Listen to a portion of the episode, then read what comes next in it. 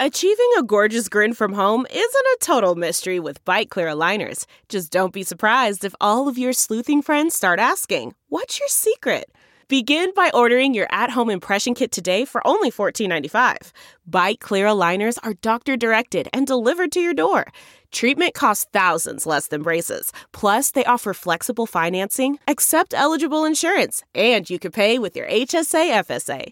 Get 80% off your impression kit when you use code WONDERY at Byte.com. That's B-Y-T-E dot com. Start your confidence journey today with Byte. Delve into the shadows of the mind with Sleeping Dogs, a gripping murder mystery starring Academy Award winner Russell Crowe. Now available on digital. Crowe portrays an ex homicide detective unraveling a brutal murder he can't recall.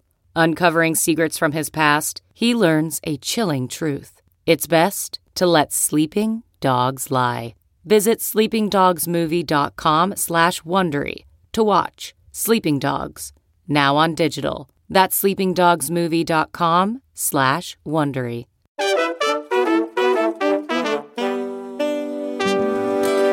It's Thursday, June 1st, 2023, and this is Markets Daily from Coindesk. I'm Adam B. Levine, here again with your daily news roundup. On today's, show, we're talking Bitcoin, more debt ceiling drama, top headlines, and more. And just a reminder Coindesk is a news source and does not provide investment advice.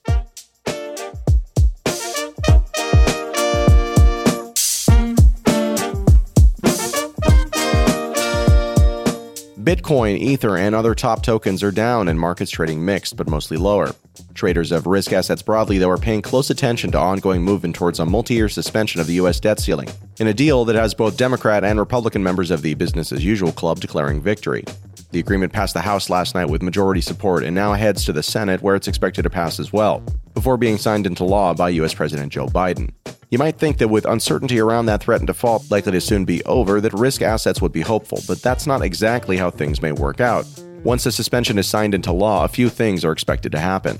First, the U.S. Treasury will have to refill its almost completely depleted Treasury General Account, also known as the TGA, which means selling some $500 billion worth of debt into the financial system, which means that we'll be extracting that much cash. Quote, this is likely to hit risk assets in particular, as they tend to be more sensitive to liquidity conditions than safer plays such as bonds and many groups of equities, macro analyst Noelle Acheson said. Continuing, the Treasury drawing down its account at the Fed was one of the tailwinds for the market earlier this year, as money that would normally just sit there was put into the economy in the form of government expenditures, Acheson explained. She continued, now the reverse is likely to happen. The government needs to replenish the account balance by issuing debt which will draw liquidity out of the market and back into the Treasury's account. End quote. The refilling of that general account also will coincide with what is expected to be the Fed's continuing its quantitative tightening campaign, which basically means selling down assets that it stocked up on its balance sheet over the course of the last dozen years worth of financial crises. After finally starting to sell off those assets, they were briefly interrupted in March due to the most recent flare up in the monetary policy induced banking crisis of 2023. The whole point, of course, is to reduce its so called bloated balance sheet.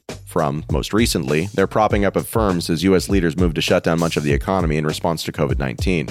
Macro analyst Lyn Alden called this a negative double whammy for liquidity in a market report. Quote, the attractiveness of many large liquidity driven equities is lackluster for the next few months unless and until we get more clarity on forward liquidity conditions, Alden said. Continuing, this is an environment where an investor should know what they own, be prepared for volatility, and avoid excessive leverage, end quote. The debt ceiling resolution bill, if passed in its current form, will also contribute to the negative impact on liquidity, according to Tom Dunleavy, founder of Dunleavy Investment Research. Some key points of the deal, such as curbing the rate of increase of non defense funding, clawing back some unspent portions of relief funds allocated during the pandemic, and resuming student loan payments after more than three years, will constrain the available money left for consumers to invest, he explained in a tweet, saying in part, liquidity is going to be very net negative, end quote.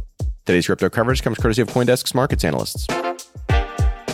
Bitcoin is currently trading at $26,909 per token. That's down about 1% over the last 24 hours, while Ether is trading at 1,862 bucks per ETH. That's down about half a percent over the same time period, according to the Coindesk Market Index. And speaking of the Coindesk Market Index, we're looking at an absolute reading this morning of 1,200. That compares against yesterday's reading of 1,206 and represents a half percent loss across top traded tokens on the day. Turning to traditional markets, in the US, major indexes were down, but only slightly. The Dow Jones Industrial Average saw the biggest drop, down four tenths of a point, while the S&P 500 each fell by 0.2%. In Europe, the trend was the same, if a bit more mixed. London's FTSE 100 fell by more than half a point, while the regional STOXX 600 and Germany's DAX each slipped just barely below break even. In Asia, China was very quiet, while Japan's Nikkei 225 gained almost a point. In commodity markets, Brent crude, of course, that's the international benchmark for oil, fell by 8 tenths of a percent down to $72.32 per barrel. Gold, meanwhile, gained slightly, trading hands at $1,987 per troy ounce. And First Republic, our ongoing indicator of troubled regional banking sentiment, fell 3% since yesterday, currently priced at just above 26 cents per share. Today's traditional markets coverage draws from MarketWatch. Stay tuned for after the break, where we're going to take a look at some top headlines. Welcome back. A recent study commissioned by lawmakers at the European Parliament says that crypto assets should be treated as securities by default, and that autonomous organizations that govern decentralized finance or DeFi should be granted legal status. That report comes as the European Union finalized its markets in crypto assets or MiCA regulation yesterday and considers whether additional rules will be needed to cover extra areas like DeFi, staking, and non fungible tokens or NFTs. The report outlines that all crypto assets should be deemed a transferable security, implying they would fall under the EU's tough governance rules that apply to stocks and bonds, unless a regulator says otherwise. That default rule, quote, shifts the onus of gathering the technical facts and arguing the scope of regulation from regulators to industry, end quote. And we'll note also that it makes it very easy to bottleneck even things that really aren't securities. The findings of that report, by the way, don't represent a formal position of the European Parliament, but that document appears to be a response to this latest batch of rules, saying, quote, We are skeptical that MiCA will have a positive short-term effect given the difficulties of enforcing its rules in an opaque cross-border context, end quote. With the law finally passed, EU agencies responsible for banking and securities markets must now set out the detailed rulemaking to put it into effect, and that's where things could really get tricky. But even before that, the European Systemic Risk Board, an EU panel responsible for monitoring financial stability risks, has called for further laws to pad what was left out of this batch. The story around EU crypto regulation is a continuingly developing one, but the EU has seemed determined to enact something that resembles a clear regulatory framework, which is in stark contrast to the SEC here in the US. And for better or worse, they've now done so. Coindesk's Jack Schickler reports. Elsewhere, stablecoin issuer Circle announced that they've ditched all U.S. Treasury bonds from their reserve backing of their top dollar pegged stablecoin known as USDC. That's likely a precautionary measure taken in advance out of concern that the U.S. debt ceiling deal wouldn't come together. At least for the moment, it looks like that precaution might not have been necessary, but hey, it's politics and anything goes. The Circle Reserve Fund, managed by financial giant BlackRock, held all of its $24 billion of assets under management in overnight repurchase agreements known as repos as of May 30th. That's according to the fund's website. And this is a significant change since the end of April, when the fund held more than $30 billion in U.S. Treasury bonds. The move from Circle is perhaps unsurprising, though, as following the collapse of Silicon Valley Bank, the stablecoin experienced a crisis of confidence and lost market share, even though the reserve was quickly guaranteed by the bailing out of all depositors above that insurance limit, which Circle's $3 billion most certainly were.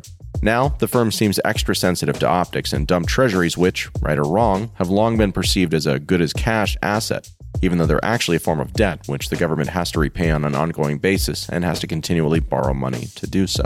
Coindesk's Christian Sandor has more on this one. Meanwhile, U.S. Senator Elizabeth Warren's aspirational anti crypto army got a tingle after she cited the rampant use of cryptocurrency in the Chinese fentanyl trade during a Wednesday Senate hearing, arguing for legislation to help break that pipeline by notably crippling Bitcoin. A recent report revealed that more than 90 Chinese businesses which ship fentanyl precursors, which are basically chemicals that, when combined together in the correct way, can be used to produce the fatal drug, almost all of them accepted crypto in exchange.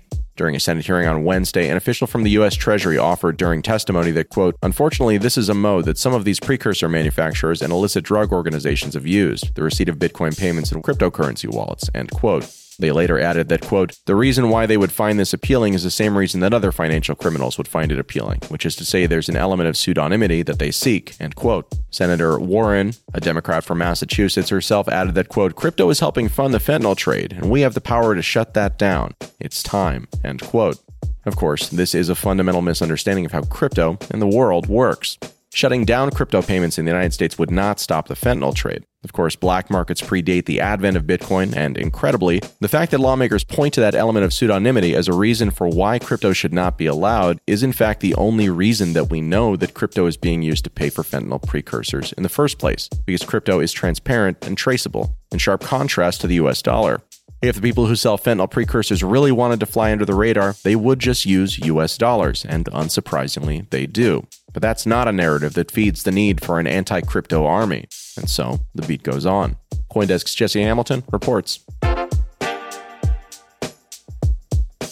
And finally, developers of what's known as Jimbo's protocol, what's described as an Arbitrum based application, said Wednesday that they've opened up a case with the New York branch of the Department of Homeland Security to hopefully arrest the attacker who exploited the protocol for millions of dollars over the weekend. Quote, We warned you, we prefer giving you the bounty so we can focus on our protocol. Instead, we will deal with law enforcement to find you, the Jimbo's team wrote to the attacker on Twitter after giving them several days to return 90% of the stolen funds and keep 10% of their loot. Quote, The door remains open for the hacker to return the funds until they are arrested, at which point the offer will be rescinded. End quote. The recent move to work with the Department of Homeland Security comes just three days after Jimbo's faced a $7.5 million flash loan exploit, which is to say that someone figured out a weakness in their protocol, took a bunch of money from it, and now they're pretty upset about that. This came just two weeks after the protocol's official launch date, and I think is a really good reminder that whenever you're looking at these new DeFi protocols, the assumption should be that they have flaws in them, and in fact, it's not a great idea to pour absolutely ridiculous amounts of money into them. But hey, I'm just a news guy. Y'all do what you want. The big question, of course, is will this work? And that is an excellent question. It's sort of amusing, so it's a story we'll be watching. Coindesk's Sage D. Young has more on this one.